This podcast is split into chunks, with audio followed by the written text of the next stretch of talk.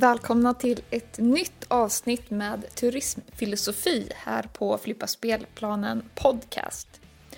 I dagens avsnitt ska jag, Linda Staff, snacka med Matti Holmgren som är en av två personer bakom företaget Jokkmokk-guiderna. Vi pratar om vad det innebär att vara guide i naturen, om att bedriva hundspannsturism och specifikt om vad det innebär att göra det i rennäringsland. Vi snubblar in på miljöfrågor och funderar på hur det väger i vågskålen att arbeta med turism med klimatpåverkan i ena änden och de transformativa upplevelserna i den andra. Om att människor som vistas lite i naturen får allt svårare att relatera till vad som är en risk och inte. Och att det vi kanske behöver för att må riktigt bra finns i det enkla och naturliga.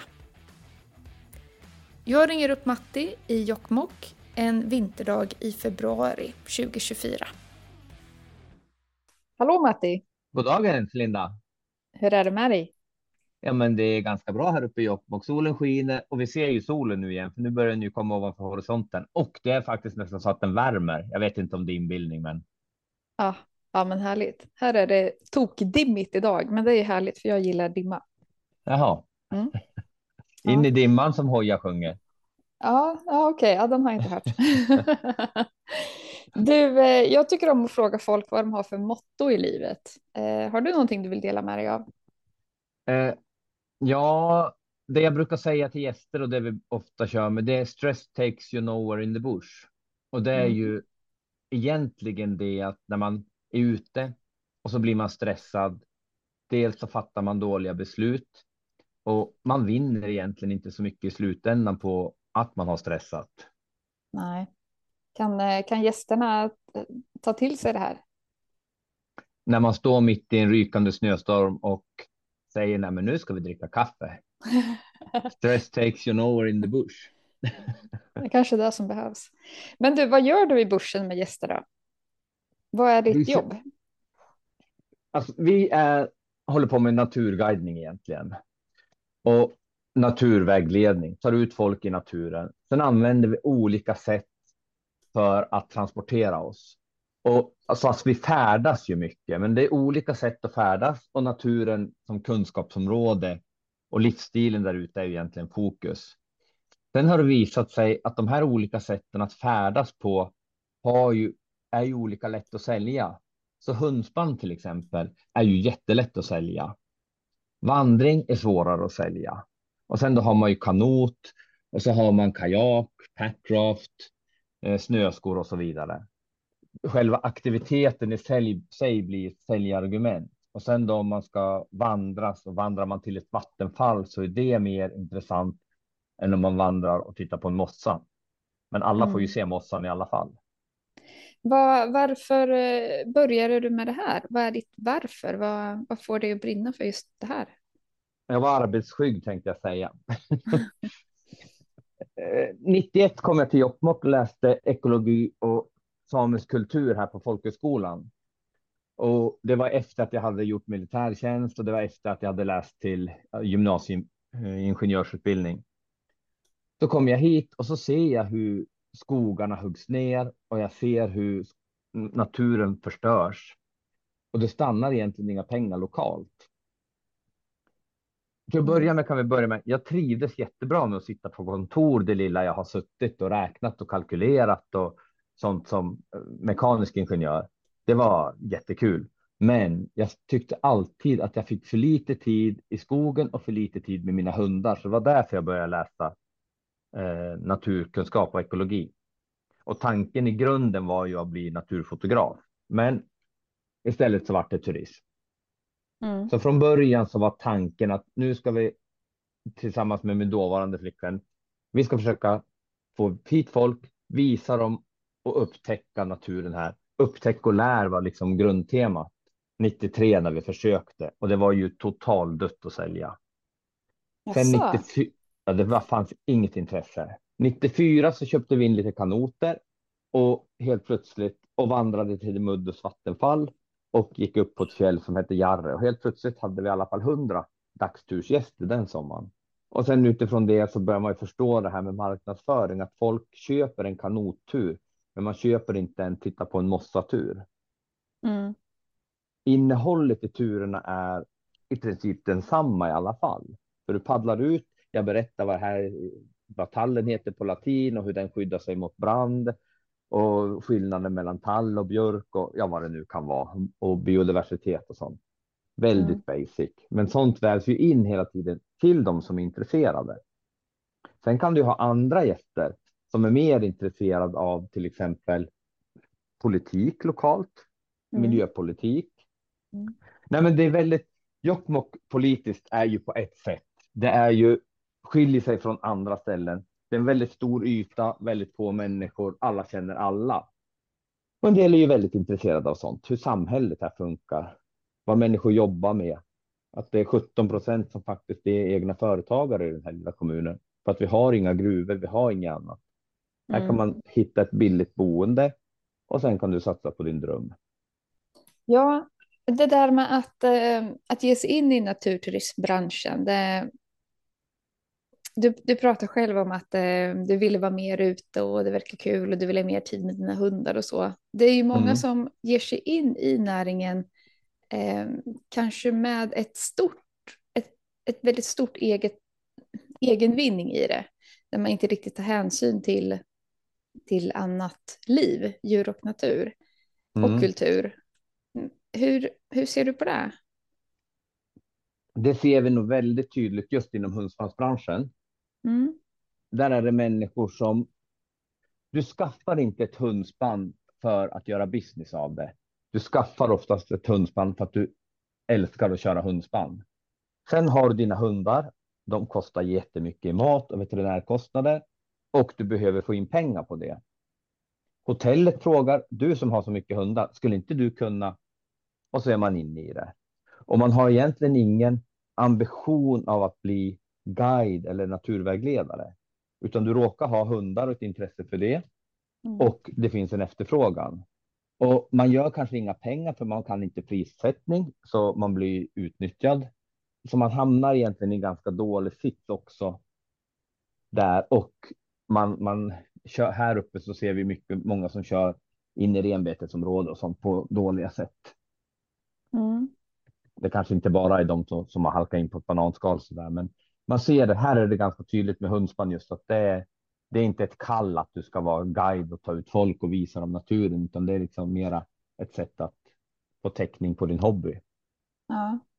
Jag frågade för ett tag sedan um, om det gick bra för hundspannsbranschen och då sa du någonting i stil med ja, tyvärr. Ja, det går för bra för hundspannsbranschen. Ja, och mm. först när man hör det, då tänker man hur kan någonting gå för bra? När... Borde vi inte vara glada att det går bra för hundspannsbranschen? när det går för bra för en bransch, för turismen eller för som en nisch då, som hundspannsbranschen, då innebär det att vem som helst som skaffar hundar och släde kommer att få jobb. Mm. Och det är inte vem som helst som ska hålla på med sånt här. Det är inte vem som helst som ska vara läkare eller sjuksyster heller, mm. utan det behöver finnas ett överflöd att välja från. Till, tillgången på, alltså det måste slås ut företag för att de som är kvar ska vara bra. Om du hänger med. Mm. Sen slås ju även de som är bra ut, men oftast så slås ju de som har dåliga reviews ut lite tidigare än de andra och sånt där. Så en, en, en övermättad eller en marknad med allt för stor efterfrågan gör att allt för många klarar sig och felaktiga klarar sig. Ja, vad, vilka är det som inte borde klara sig då, tycker du? nu pratar ju jag ur egen intresse också utifrån ja. min, min by av det här. Mm. Men om man, om man tittar som på hönspansbranschen i sig så en av de absolut första grejerna, det är ju hundhållning. Hur tar du hand om dina hundar? Eh, vad ger du dem för mat? Hur tränar du dem? Vem tränar dem? Vem kör dem? Är det du som ägare guide som kör dem? Eller är det någon som bara jobbar hos dig en månad som kommer från Spanien, Italien eller någonting sånt där som knappt har sett snö? Vem kör dina gäster? Mm. Det är ju en del av själva helheten. Så att själva hundhållningen och då är det ju också att den som kör hundarna och den som jobbar med hundarna ska också kunna läsa hundarna. Vilken hund behöver vila? Vilken hund behöver ett täcke, vilken hund behöver komma in på natten och så vidare och så vidare. Så den är ju viktig. En annan Mm. grej som är viktig för branschen, det är ju prissättningen. Och det är när marknaden blir mätt. Men vänta lite Men nu. i det här Men fallet så försöker en del prisa. det här Ja. med priset, det blev lite dålig uppkoppling tror jag. Ja, Vi, vi får ju säga att du sitter ju faktiskt i Jokkmokk eh, och jag sitter ju ganska långt ifrån dig. Vi, ja, pra, vi pratar på Zoom just nu. Ja. Men det här med prissättning. ja, på ett sätt när, när efterfrågan är större än tillgången på produkter som den är nu, då borde ju prisbilden gå upp. Men det gör den inte. Istället försöker många slå sig in på marknaden med låga priser. Så att om vi tittar på vissa områden där kostar tre timmar hundspann med en fika kostar 1200 kronor kanske, 1400 kronor. Jag tror Kiruna kostar en 1400. Eh, I Jokkmokk, vi tar 2450, jag och Stina, för en tre timmars tur. Och en kompis utanför Harads, han tar, tror jag, är det 2800 kanske någonting, för sina tre timmars turer. Mm. Och det här gör ju att vi som tar mer, våra hundar behöver gå mindre. Våra guider, alltså, eller vi då som guider, vi har ju inga anställda. Vi kan köpa bättre hundmat till våra hundar.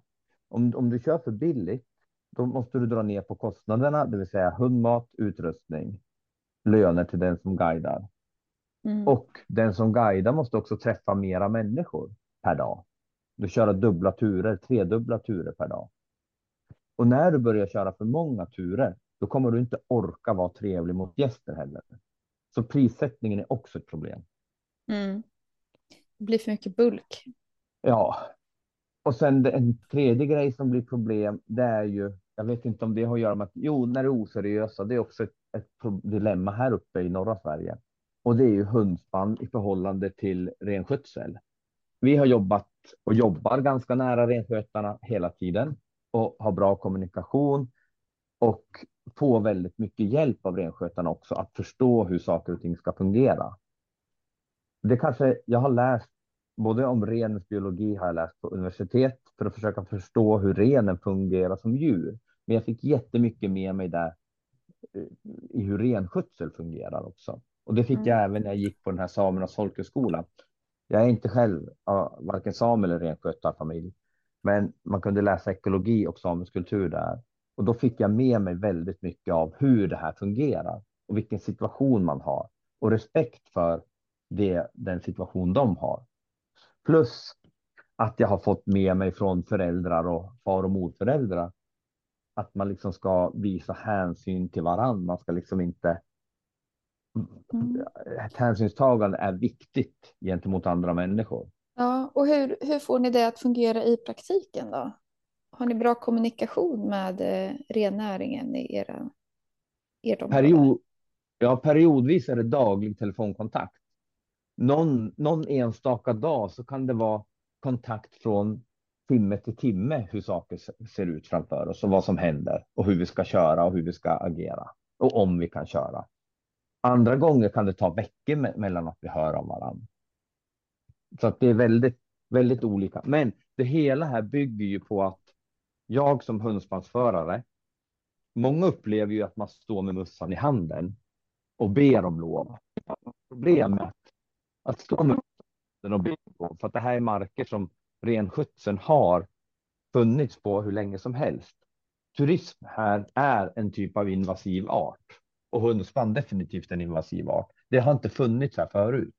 Mm. Och när man tar ut människor i naturen på det här sättet så måste man visa hänsyn till lokalbefolkning och de som redan finns på plats. Ja. Och, och det är så självklart att man liksom hör av sig till renskötarna och frågar hur det här är vad jag ska göra. Hur ska jag göra det här? Och då ska man också ha med sig, om man då sätter sig, att vi tänker oss, nu är vi renskötare. Vi är renskötare på 50-talet. Då kom det skogsbolag hit. Vi ska, de hugger bara ner skogen, man byggde järnvägar. Det fanns ju inte någon direkt kommunikation med samebyarna då.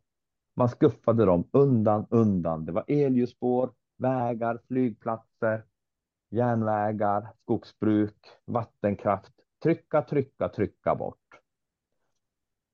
Men man, man såg det inte på det sättet då. Mm. Nu sitter de här renskötarna med sina skogs, de marker som finns kvar. Och så säger vi så har de sina förhandlingar med skogsbolagen. Då är det tio skogsområden säger vi i år. Och så vilka av de här tio skogsområdena, vi ska hugga två. Vilka åtta vill ni ha kvar? Det är diskussionen 2024. Då Mm. pekar renskötarna ut, de två kan ni ta. Då behåller vi de åtta andra. Nästa år, då kommer de här skogsbolagen. Vi har de här åtta områdena kvar. Vi ska hugga tre. Vilka tre vill ni hugga? Mm. Så att när man förhandlar med renskötarna, Ja. man alla tycker samverkar med renskötarna. Det man alltid ska tänka på när jag samverkar med dem, då är det jag som vill ha något av dem som de redan har. Mm. För de har inte turism i området så kommer jag. Jag vill ha turism i det här området. Jag tillför ett problem till åt dem. Mm. Ett, vad kan jag göra för att ta bort något annat problem?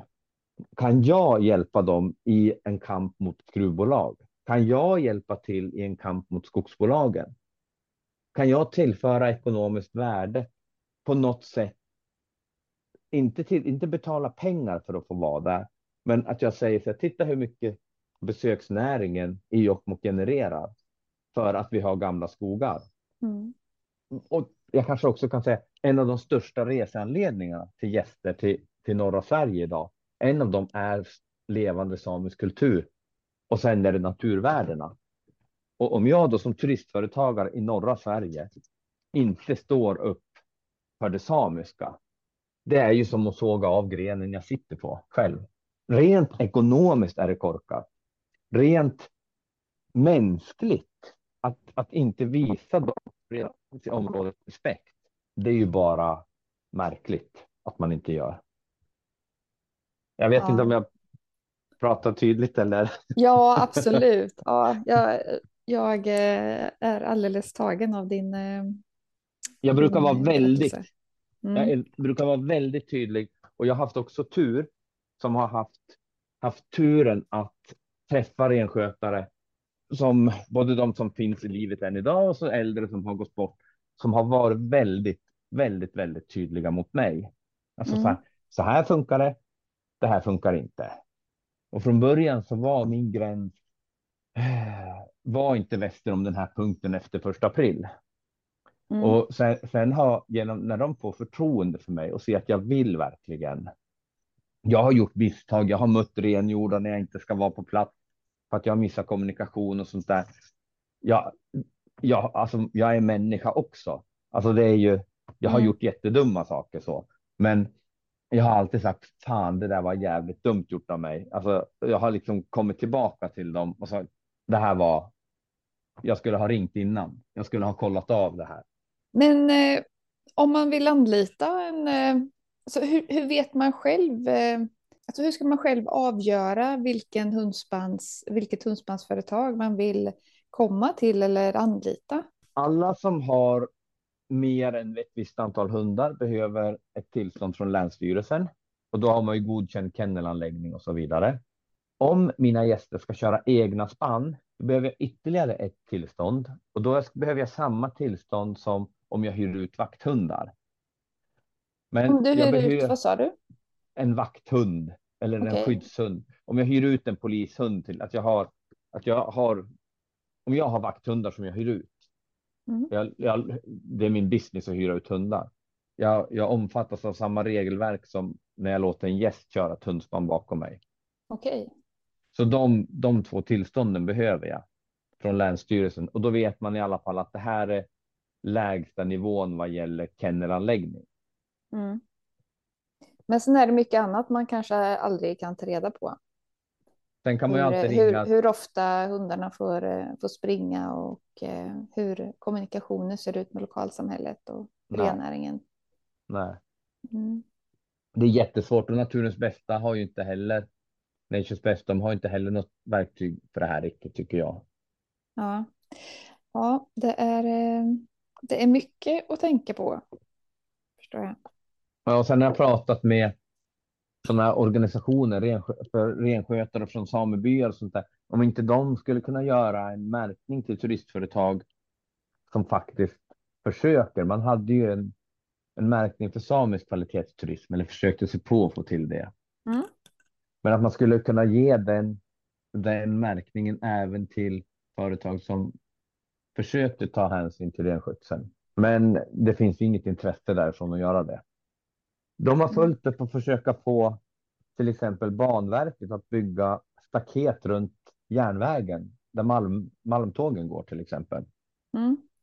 För de staketen är undermåliga och så kliver renarna in på järnvägen och så, då, då ska de ringa till Transportstyrelsen och säga hej, nu har jag mina renar på järnvägen på, ett, på grund av att ett staket som ni inte har underhållit.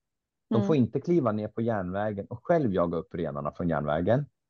För ifall ett tåg kommer förstår man ju. Så då får de stå där bredvid och vänta tre timmar tills någon från Transportverket eller Transportstyrelsen har kommit och jagat bort renarna. Och, Mm. Eller se malmtåget köra över dem. Så de har så många sådana grejer. Och så sen när malmtåget har kört över renarna så måste de gå dit och slå ihjäl dem med yxa. För att de får inte ha gevär på sin skoter heller. Så det är situationen för en renskötare. Och då brottas de med det. Och så kommer jag med mina hundspann. Hej, ska vi samverka? Ja, jag förstår. Alltså man, måste, man måste förstå deras situation. Och gör man inte det, då kanske man inte ska vara aktiv inom renskötselområdet. Det finns ju andra områden man kan jobba på. Man kan ju vara dagbarn. Har man ingen empati för andra människor kanske man inte ska vara dagbarnvårdare heller.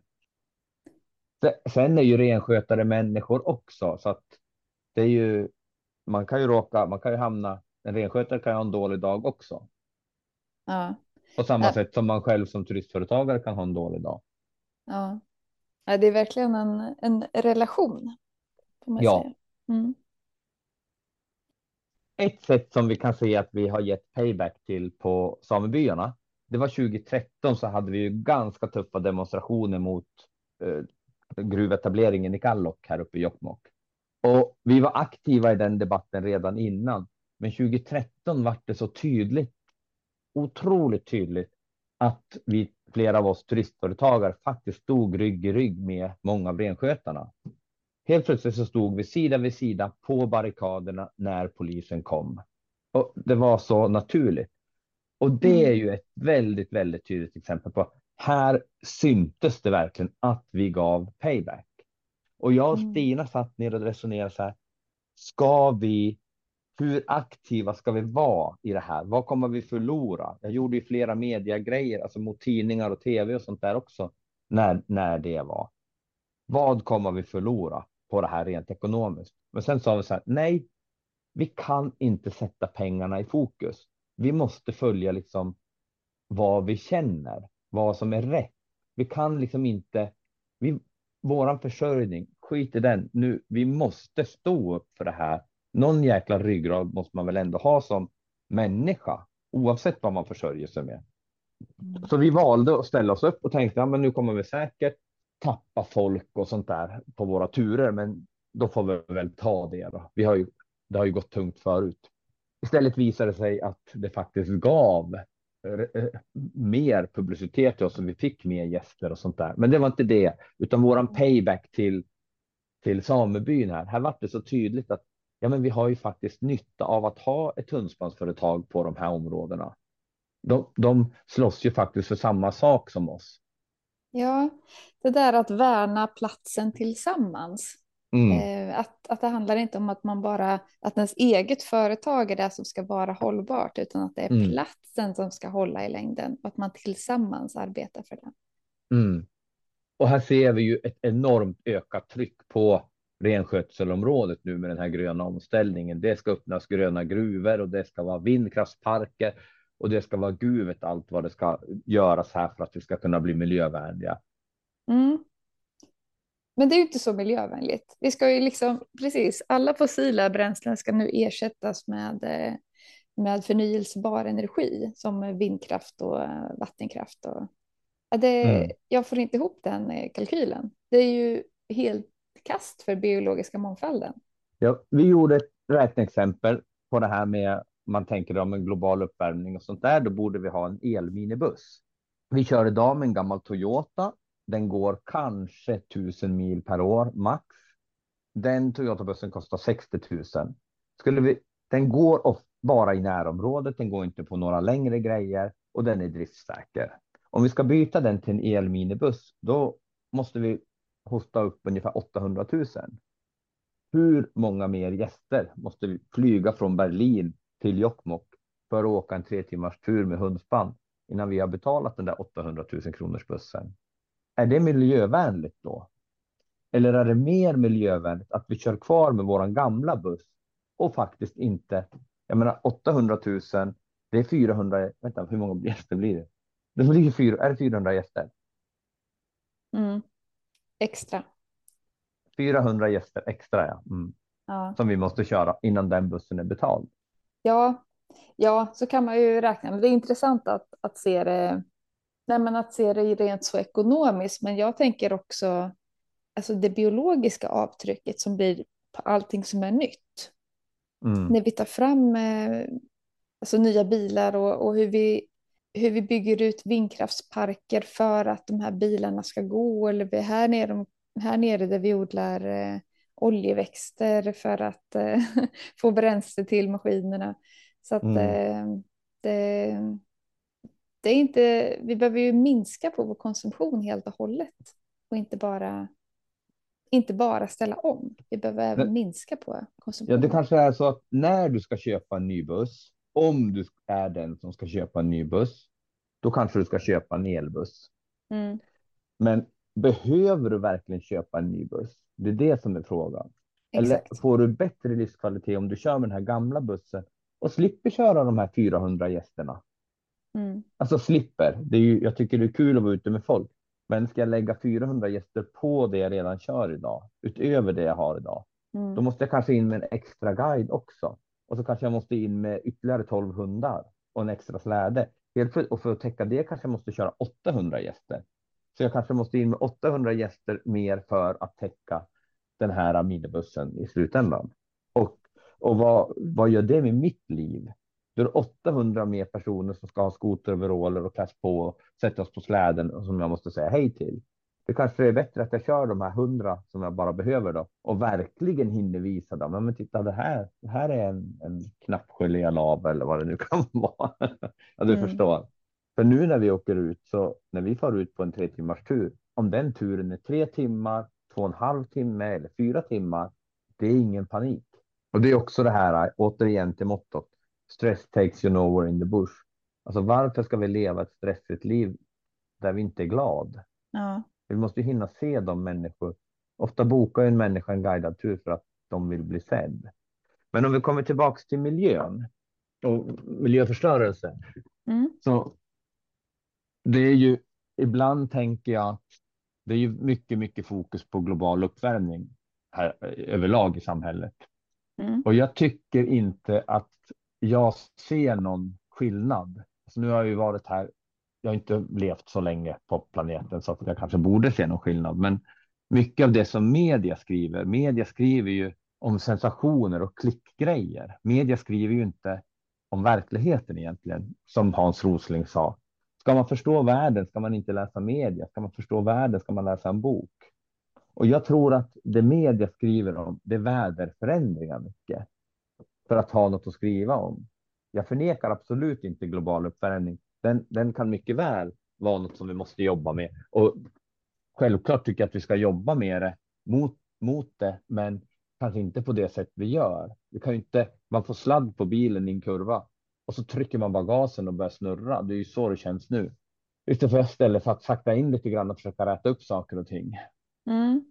Du tänker att de överdriver? Jag tänker att det media skriver och det, de skräm, det vi läser om, det är alarmistiskt. Och, och det var ju bara nu här för ett tag sedan så stod det att och vi skulle få minus 20 grader kallare i norra Sverige, eller i Mm. Sverige. Mm, Eh, men sen visade det sig att det var ju de flesta forskarna tror ju inte alls att det blir så.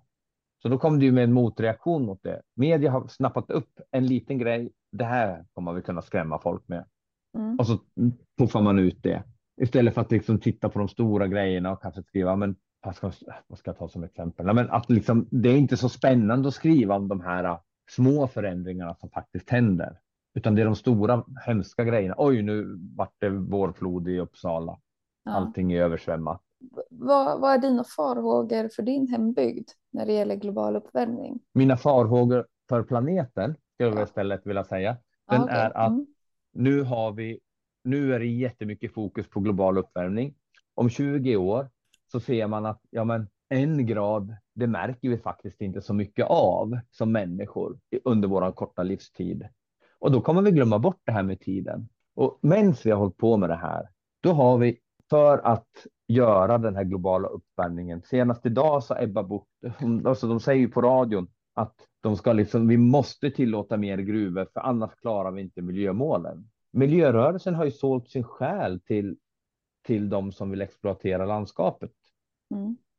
Det, vi, det, det kommer att bli massor med nya gruvor. Utanför Boden ska man göra grönt stål. Man har schaktat av ett jätteområde där Mm. för att bygga den här industrianläggningen. Den ska ju förbruka 10 procent av Sveriges el. Var ska Mm. den elen komma från? Ja, det är en förnyelsebar el som kommer från Luleälven. Men den elen har ju förut exporterats neråt landet. Nu, nu måste ju den elen komma från någon annanstans. Ja, de köper den förnyelsebara elen till ståltillverkningen. Men förut kunde ju den användas för att minska förbrukningen av annan el. Ja. Det är ju som, det är ju bara greenwash hela skiten. ja, men det är som att man ser inte helheten och det går ju nästan inte att se helheten för det är ju så eh, komplext alltihopa, men att man stirrar sig blind på eh, bara utsläppen och man strävar Mm. efter att minska dem hela tiden. Mm. eh, med det här allting som är förnyelsebart. Men i och med att den biologiska mångfalden påverkas så enormt mycket av det och ekosystemen rub- rubbas och sen så faller ju allting ändå. Eh, jag förstår inte att man inte tar mera hänsyn till eh, naturlivet och djurlivet. Är, man, man räknar bort det helt och hållet när man pratar Mm. gruvor och, och vattenkraft. Jag tror ju, jag tror ju så här att den globala uppvärmningen i sig är inte det som slår ut arter i första hand. Om det skulle ha blivit en grad varmare, lite mer koldioxid, då borde vi istället ha fått mer grön massa i skogen. För det ser man ju i växthus. Ökad koldioxid, mer grön massa. Lite, lite varmare, mer insekter. Så egentligen borde vi kanske haft mer insekter. Jag är ingen expert på det här, men vi borde haft mer insekter kanske med global uppvärmning än utan global uppvärmning. Men vi har inte mer insekter. Och det tror jag beror på de här monokulturerna som vi drar upp överallt. Och det är ju Ja. allt från ängar och det besprutas och det dör på grund av besprutning och skogsbruket här uppe då. Och det här tror jag är faran. Alla fokuserar på att man ska vara miljövänlig och de ska skaffa en elbil och så ska de skriva hashtag Fridays for Future på sin Instagram-profil och sen så far man, flyger man till Thailand på semester. Mm, väldigt mycket så. Mm. Mm. Och Mm. om vi då tittar på skogsbruket i sig. Om, skogsbruk är ju bra. Jag är absolut inte emot skogsbruk, för jag bor själv i trähus. Mitt köksbord och min soffa är gjort av trä och så vidare. Trä är en förnyelsebar produkt. Det binder koldioxid. Det, det, det går att elda med. Det ger värme. Alltså det, det är en jättebra råvara till jättemycket. Mm. Men när man avverkar jättemycket skog, då sjunker råvarupriset. Det här gynnar företag som Ikea som ska producera köksbord för 350 kronor eller vad de kan tänkas kosta. De här köksborden köper du till din studentlägenhet. Du har dem, sen slår du sönder dem och kastar ut dem i containern när du flyttar. Om man avverkar mindre så stiger priset på råvaran. Stiger priset på råvaran så lönar det sig att lägga till mer arbete. För arbete är ju dyrt. Då lönar det sig att lägga mer arbetstimmar, mer pengar på arbete för att få ut en bättre produkt. Och får man, då får man dyrare produkter. Ja, alla kommer inte ha råd att köpa ett nytt köksbord. För kanske ett köksbord kanske kommer att kosta 30 000, 40 000. 30 000 säger väl 20 vad det nu kan vara. Men det kommer ju då finnas en andrahandsmarknad där du kan köpa begagnade bra produkter. Så på sikt så tror jag att vi måste styra över till ett helt annat tänk där. Hur många köper idag gamla stolar som man lutar av och, och fixar till till sitt studenthem? Ja. Hur kan vi få människor att eh, få den här synen på hållbarhet och konsumtion och, och vad naturen kan ge oss och biologisk mm. mångfald. Då tänker jag så här att när en gäst flyger till Jokkmokk, våra gäster flyger från USA, från Nya Zeeland, från Sydamerika, Sydafrika, överallt ifrån kommer de ju och, och till och med från Piteå tänkte jag säga. Nej, de kommer från hela Sverige och världen. Och de reser hit. De gör ju ett avtryck när de reser. De gör ju, de förbrukar ju resurser som kanske inte skulle ha förbrukats till det. När de är här, när de är ute med mig, så har jag ett ansvar och en möjlighet som, som guide att visa på sådana här saker. Många tänker kanske redan så här av de som kommer, men kanske det är någon som där jag kan så ett litet frö så att när de kommer hem sen så börjar de hushålla istället för att slösa. Mm. Och då mm. har jag ju skapat en förändring någonstans. Då har jag skapat en, en, en början till en förändring. Och vi som jobbar med turism, vi träffar ju jättemycket människor. Vi kan få dem att förstå att vissa sådana här saker, att köp inte skit, köp kvalitet, använd ja. dina pengar rätt. Du blir inte gladare av en ny bil. Ja, men just den där är ju jag själv väldigt eh, kritisk till, som du kanske vet. Att människor ska flyga, eller att man själv kanske ska flyga hit människor kan jag ju prata, att man mm. flyger, att man tar med sig besökare till Antarktis för att visa att isarna smälter. Alltså, kan vi verkligen säga att vi arbetar hållbart om vi gör en sån grej? Alltså hela världen är ju full av dubbelmoral, inklusive vi det, man, man får ju aldrig bortse från sin egen dubbelmoral. Jag kör hundspann som är jättemiljövänligt och naturnära. Okej, okay, jag får slå ihjäl en höna varje dag för varje hund jag har för de ska ha mat. Mm. Eller hur? Hur mycket kött går det åt i min hundgård per dag? Mm. Hur många mil skoter kör jag för att ha spår till mina hundspann? Hur mycket bil kör jag för att transportera den här hundmaten hit eller hämta halm eller vad det nu kan vara till kojorna? Alltså det är ju, jag förbrukar jättemycket resurser för att kunna göra den här så kallade miljövänliga naturnära aktiviteten. Mm. Sånt måste man definitivt ha reflekterat över. Har man inte tänkt de tankarna, då, då, då förstår jag inte vad man har pysslat med. Mm. Om det var så du tänkte eller? Ja, ja. Och, det är liksom hur och många när du hundar, lägger allt det här i vågskålen, känner du då att, att det är en större vinning för det stora hela, att du gör det du gör?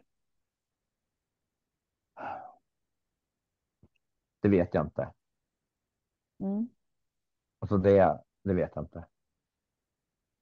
Arbetar det, är, du... det är en jättebra fråga och det.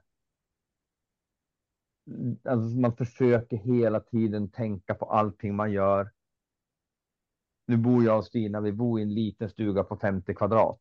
Ja, jag vet var... ju hur ni bor. ja, vi bor jättelitet. Vi, ja. vi kan värma upp huset med, vi köper tre kubik ved per år och det är nästan så att vi kan värma upp huset med det per år. Mm. Vi har, vi har i och för sig flera bilar, men totalt så kör vi med de bilarna i företaget och privat så kör vi inte 3000 mil per år bil totalt. Mm. Och då är det på försörjning och allting. Sen har vi förvisso tre skotrar och två fyrhjulingar och sånt för att träna hundar och köra spår. Och vi kör ganska mycket. Vi kör ju några hundra mil skoter också per år för att transportera grejer och köra upp ja, grejer, alltså jobba ute. Mm. Så, ja, det är frågan om. Jag vet inte om vi gör ju ett avtryck, men vi gör mm. säkert ett lite mindre avtryck. Jag tror att vi gör ett mindre avtryck än andra för att om vi räknar in hela våran livssituation och det som vi försörjer oss med till vårat avtryck. Alltså att hundarna skapar vår försörjning. Mm. Då är ju det vårt avtryck också. Hur ska du då räkna in om du kör buss? Ska du räkna in lastbilens dieselförbrukning som en del av ditt avtryck för att skapa din försörjning? Mm. Ja, ja, det, det, det, här ja, är jätte, det här är, det blir jättesvårt och jättestort och mm. allt, allt det här men jag har i alla fall skrivit hashtag Fridays for Future. Så att jag tycker att endast jag har gjort mitt. Ja, har ju, ja. det är bra. Man kan alltid man kan hashtagga sig ur det mesta. Ja, jag ska hashtagga mig ur det. Ja, så behöver man inte tänka sen. Nej, ja. men det är, ibland så tänker man ju så här, nej men hur fasen kan man ha 50 hundar som äter så mycket mat, som i och för sig oftast är delar av mat som kanske inte skulle bli människoföda eller hamna på McDonalds. Vi köper mycket kyckling, maskinrensad kyckling som det heter, blir ju en del av den mat vi, vi köper och det är ju sånt som man annars gör McDonalds kycklinghamburgare på. Så det är ju ingen, det är ju det är inte den bästa kvaliteten kanske. Mm. Men om man ändå ska lägga det här som ni gör i en, i en vågskål och ser betydelsen av vad som händer med människor som i vanliga fall inte är så mycket i naturen och inte har förståelsen för de här sambanden som du delvis har pratat om här nu idag. Mm. Eh, så att vi behöver ju få ut människor i naturen och för den delen och, för att lyckas med det så behöver man ju ha aktiviteter som lockar ut människor som du säger. Så du började med att prata om att mm. det räcker inte att vi tar ut dem för att visa mossan och lavarna utan mm. det, man vill ha någonting mera. Har du, alltså man pratar ju om transformativ turism, alltså turism som förändrar människor. De kommer och, och, tänker på ett visst sätt och när de åker därifrån så har de förändrat sin uppfattning eller fått uppleva någonting helt annat eh, som de kanske inte var beredda på. Har, det ser vi. Ja. Det har vi definitivt och det är ju många människor som kommer hit har ju lever ju väldigt långt ifrån naturen och de har inte haft kontakt med djur. Och när de kommer hit och får hålla på med en hund, då, då liksom blir det ju som att de i alla fall förstår att ja, men det här är ju, djur har ju också personligheter. Och, och de får en relation med de hundarna som de jobbar med när det är längre turer. Nu pratar jag inte om de korta. På de längre turerna får folk relation med hundarna. Och du kan ju inte värna om någonting som du inte har en relation till. Eller det är svårt för folk att relatera till saker som de inte har en relation till. Mm. Har man varit i naturen så kan man relatera till det och då vill man skydda det och ta hand om det. Så då blir det mycket lättare för folk. Ja. Men det är ju. Det är ju kanske bättre då att folk reser i sitt närområde egentligen. Det är klart. Än att man, att man reser hit ut. Men det är ju också det. Nu kommer folk från, de vill åka ut med ett hundspann och kommer från New York och hit. Folk reser ju kanske hellre hit och gör hundspann. Det kanske är den grejen som gör att de kommer över tröskeln att verkligen ta tag i och ta sig ut. De kanske aldrig skulle göra det här på hemmaplan. Mm. Ja, och då är det ju viktigt att man möter en, kan man säga då, en ekoturismarrangör och inte bara en eh, naturturismföretagare, om man ska säga så. Eh, det finns ju mycket aktiviteter som bara är i naturen utan att ha en koppling till det ekologiska och värdet i det. Att man får med sig de bitarna också. Ekoturism för mig är ju att visa hänsyn till närområde och ta lite ansvar. Mm. Den naturturistföretagare som inte håller på med ekoturism idag, det är som att driva en restaurang utan att ha godkänt kök. Att bedriva turism i naturen utan att och då ekoturism, att försöka jobba utifrån deras, de principerna. Det är liksom en hygienfaktor idag. Det är liksom ingenting man ska vara stolt över att man håller på med. Det är liksom håller du inte på med det så kan du lika gärna lägga ner. Det är, mm. alltså, så tänker jag. Är man i naturen idag så är det det du ska hålla på med. Det nya nu tycker jag är att man vill man vara mera framåt så ska man jobba med transformativ turism. Att försöka få folk att förstå saker. Kanske inte bara global uppvärmning, försöka få dem att få en relation till en gammal tall, försöka få dem att förstå att den här tallen har stått här i 800 år. Klipper vi ner den så kommer det ta 800 år till innan de kan se en sån gammal tall. Det är liksom träd från vikingatiden. Och får man folk att förstå det, då, då får jag folk värna kanske mer om natur. Det här är, det, är en, det kommer också bli en hygienfaktor i framtiden. Ja. Om, om tio år så kanske den som inte, då kanske jag sitter här och säger, jag håller du inte på med transformativ turism idag och du är ute i skogen och du, du har helt glömt det, då kan du lägga ner. Då kan du hålla på med något annat. Jag, jag brukar säga att turismen är död. Länge lever turismen. Och med det mm. så menar jag just det här att äh, det jag kallar rekreationsturismen eller det rena nöjesresorna. Nu ska jag unna mm. mig någonting. Att den behöver verkligen försvinna. Och kvar mm. behöver vi stärka det som är ett möte med natur och lokalsamhälle och det som är ett kunskapsutbyte. Mm. Mm. Jag tror jättemycket på det transformativa också och tror att när mm. det kommer så kommer det för att stanna. Det kommer inte vara en trend utan det kommer för att stanna. Mm. Kan du se skillnad på eh, människor idag eh, mot när ni började? Så människors relation till naturen har den förändrats tycker du? jag är glad att jag håller på och har hållit på med turism nu, för jag tycker att människors sätt att vara på blir mer verklighetsfrämmande. De är folk som har levt hela sitt liv i en stad. En del är verkligen på en annan planet. De är, de är verklighetsfrämmande. De är i min värld verklighetsfrämmande. De, de tror att hygien är att duscha. Och för mig är hygien att inte lägga smörgåsen på snön där jag precis har klivit med min sko som jag kanske har trampat med i hundbajs. Mm. Det är hygien, ett, man förstår inte vad, man lever i en sån syntetisk värld idag på något sätt. Och de här, jag blir frustrerad så jag glömmer bort vad jag ska säga. Jag kommer inte på vad jag ska säga, men vi brukar sitta, jag och Stina och en annan kompis, brukar säga herregud, de här människorna, en del av de här, de ska sedan bestämma hur vi ska leva våra liv i glesbygden.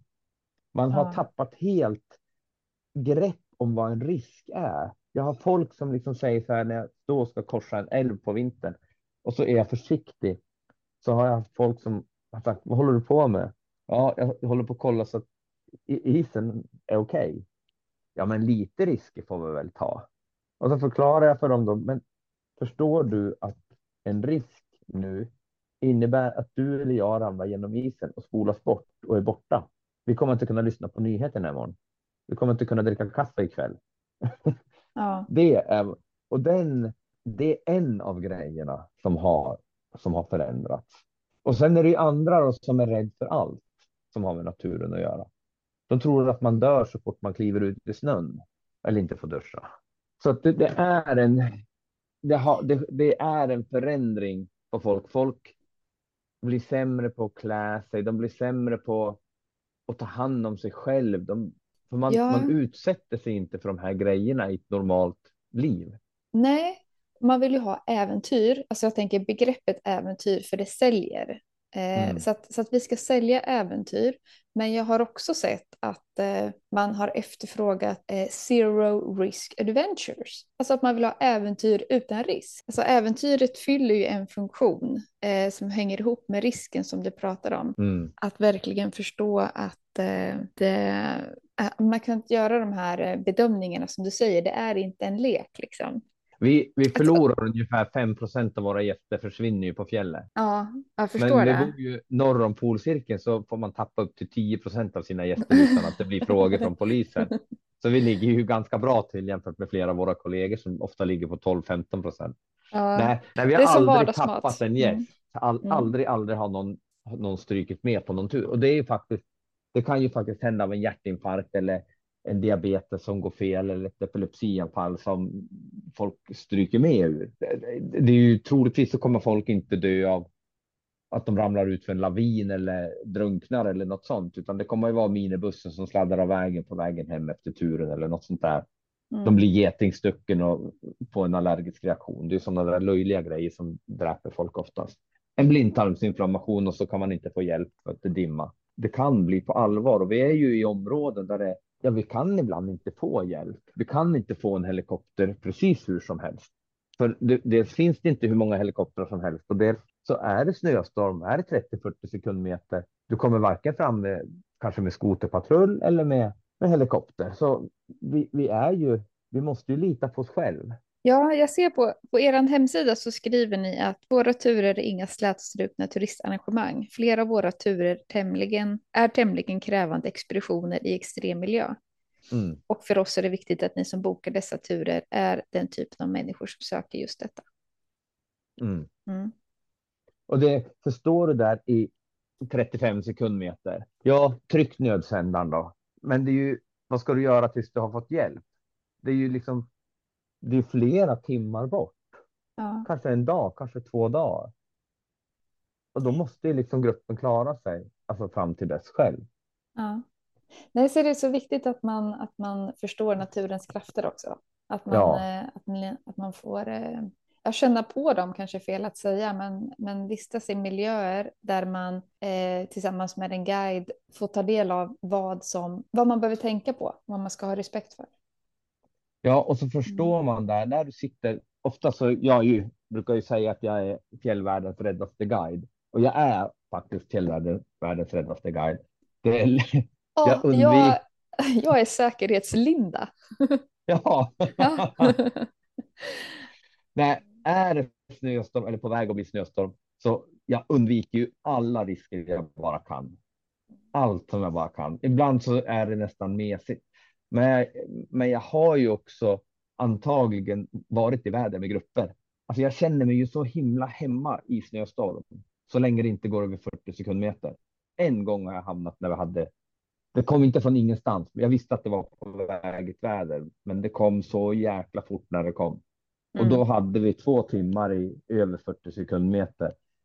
Eh, När jag tittar på min pulsklocka efteråt så var, var jag väldigt, det var ingen panik på pulsen. Och jag kände mig aldrig rädd, men jag var väldigt fokuserad. Mm. Och jag visste att det här, det här kan gå dåligt. För jag såg ju knappt mina egna hundar i spannet. Och då kan du tänka hur sällan jag såg mina gäster. Mm. Och sånt vill jag inte vara med om. Men om du kommer då till en koja och du sitter i en stuga när det här händer. Och, och du känner hur stugan studsar. Man är ute och tar hand om hundarna. Man hämtar vatten i snöstormen och eldar. Och så kokar man kaffe och värmer kanelbullar. Och så då tänker ofta folk så här. Vad helsike håller jag på med? Det enda jag egentligen behöver. Det är en kopp kaffe, en kanelbulle och en vedspis som håller mig varm. Vad Mm. strävar jag efter i livet? Det har ju också ett värde. Mm. Det har det ju. Men eh, för att avsluta det här nu så kan vi väl säga att vi hoppas att fler människor tar sig ut i naturen eh, och lär sig mer om den. Lite upptäck och lär. Ja, och kanske också att man uppskattar eh, att fler människor kan hitta ett sätt att leva på som de inte måste fly från. För det finns Mm. två sorters turism. Och vi har valt bort all lågpristurism faktiskt. Vi vill inte vara de billiga. För när folk reser till ett billigt resmål, då reser man av ett flyktbeteende. Man Mm. reser bort från någonting. Mm. Vi vill ha folk som reser till någonting. Mm. De ska resa till. De vill uppleva en tur i Jokkmokksfjällen. De vill uppleva midnattssolen och vandra eller vad det kan vara. Vi vill inte ha de här som, nej men nu tar jag min partner och åker till ett hotell i Jokkmokk för att slippa den jävla vardagen i Paris. Så vi får väl hoppas att folk kan skapa sig liv hemma som de inte behöver fly från. Och att faktiskt man fördelar resurserna i samhället så att fler har råd att göra det de verkligen vill. För det är ju stor del av miljöförstörelse sker ju från den lilla procent som faktiskt har mest resurser. Och om de människorna upptäcker att man inte behöver mer än en kanelbulle, en kopp kaffe och en vedspis i en stuga, då kanske de inte försöker roffa åt sig mer. Att man bara helt enkelt är mer nöjd i sitt eget liv. Göra Det- människor nöjda. Att- Nej, de får göra, fasen göra sig nöjd själv, för man har ett eget ansvar. Mm. Och ingen kan hjälpa någon till det. Ja, bra. Mycket, mycket kloka ord idag. Det får vi väl se vad dina lyssnare säger. Ja. ha, ska du ut till hundarna nu? Nej, nu ska jag packa vidare. I, eftermiddag ska vi äta middag med fyra gäster som jag ska vara ute med i sex dagar. Mm. Så egentligen så är det här sista dagen jag är hemma innan de här veckoturerna börjar. Så jag har inga mer lediga dagar nu förrän i slutet på april. Så nu är det arbete varje dag i två månader kan jag Ah, säga. Jag lyckades haffa dig i sista sekund här verkligen. Ja, men Ja. det är ju det är inte synd om mig, för jag har faktiskt valt ett liv som jag inte behöver fly från. Mm. Så Ja, jag är bra. trivs ju. Ja, Ja, så jag, jag trivs jättebra med det jag håller på med och jag har inget emot att jobba hårt när jag jobbar eller jobbar mycket. mm. ja, men du, eh, tack så mycket och ha en Ja. bra tur på fjället. Jajamän, då får du ha det så bra där nere i södra Sverige. Ja, det ska jag. bra. Hej. Hej! Du har lyssnat på ett avsnitt i kategorin turismfilosofi här på Flippa spelplanen podcast. Om du gillar den här podden och vill att den ska finnas kvar och utvecklas så swisha gärna ett bidrag till 123 647 57 50 och märk med podcast. Tack!